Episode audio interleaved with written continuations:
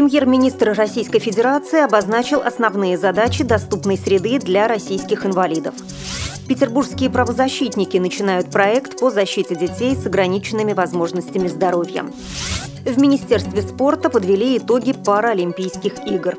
Далее об этом подробнее в студии Наталья Гамаюнова. Здравствуйте. Здравствуйте. Премьер-министр Российской Федерации обозначил основные задачи создания условий для инвалидов.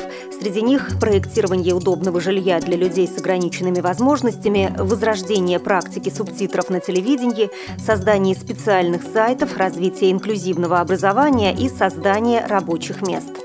Правительственное заседание рассматривает ход реализации программы «Доступная среда» на период с 2011 по 2015 годы. Медведев напомнил, что эта программа впервые предлагает системное решение проблем инвалидов. Общий объем ее финансирования составляет более 46 миллиардов рублей.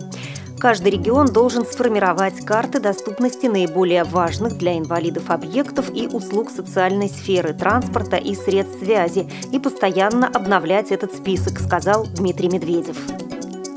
Премьер также указал на то, что стандарты и правила, в которые при строительстве вносятся соответствующие параметры, должны содержать более строгие требования по соблюдению условий доступности.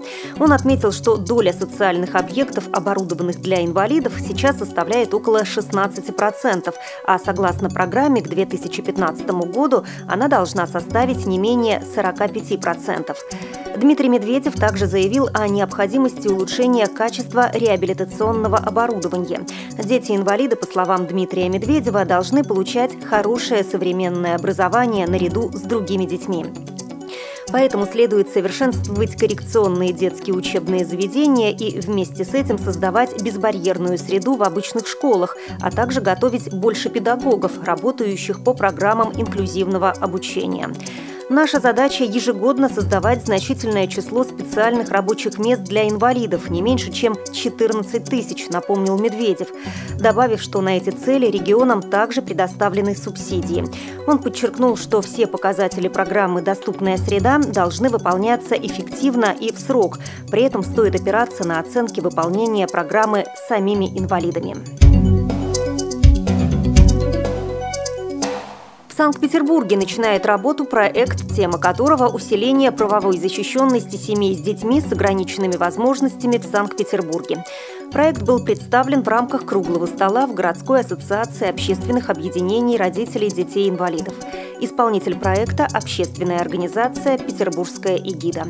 Специалист отдела по защите прав и законных интересов ребенка в аппарате уполномоченного по правам ребенка Светлана Раковская озвучила главные проблемы, связанные с нарушениями прав детей с особыми потребностями.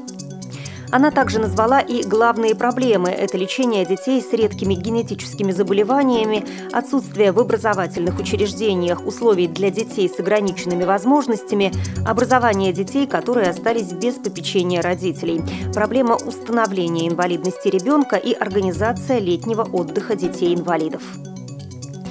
Президент Петербургской эгиды рассказала о создании общественного комитета по усилению прав защищенности особых детей и их родителей. Он должен быть движущей силой необходимых изменений, отметила президент организации. В ходе встречи и представления проекта сотрудники Петербургская эгида, общаясь с родителями детей-инвалидов, записали все озвученные проблемы. Со своей стороны правозащитники готовы сформулировать вопросы родителей в юридической форме, чтобы в дальнейшем довести их до представителей власти. В Министерстве спорта Российской Федерации состоялась встреча, посвященная итогам Паралимпийских игр. Выступление в Лондоне стало самым успешным для отечественной команды за всю ее историю, сказал Павел Рожков, возглавлявший паралимпийскую делегацию. Программа подготовки была выстроена очень грамотно. Это подтверждали и результаты всех предварительных соревнований. В Лондоне российским паралимпийцам удалось в полной мере реализовать свой потенциал. Во многом это получилось благодаря поддержке государства и Министерства спорта России.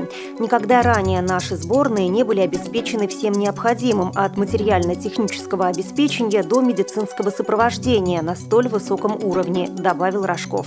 По мнению заместителя министра спорта Российской Федерации Сергея Шелпакова, к успешному результату в Лондоне паралимпийцев привело тесное взаимодействие всех ведомств и организаций. Это результат огромного труда на протяжении долгих лет, но надо развивать еще восемь видов спорта, чтобы они были конкурентоспособны на следующих Паралимпийских играх в Рио-де-Жанейро, добавил заместитель министра спорта.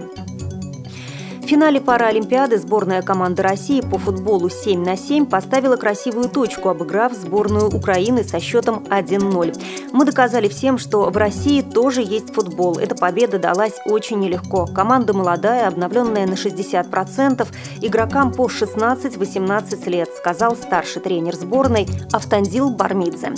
Врачи провели огромную работу в восстановлении спортсменов, а олимпийцы нас поддерживали, так как мы работали на одних и тех же базах, и они видели, что победы нам достаются так же тяжело.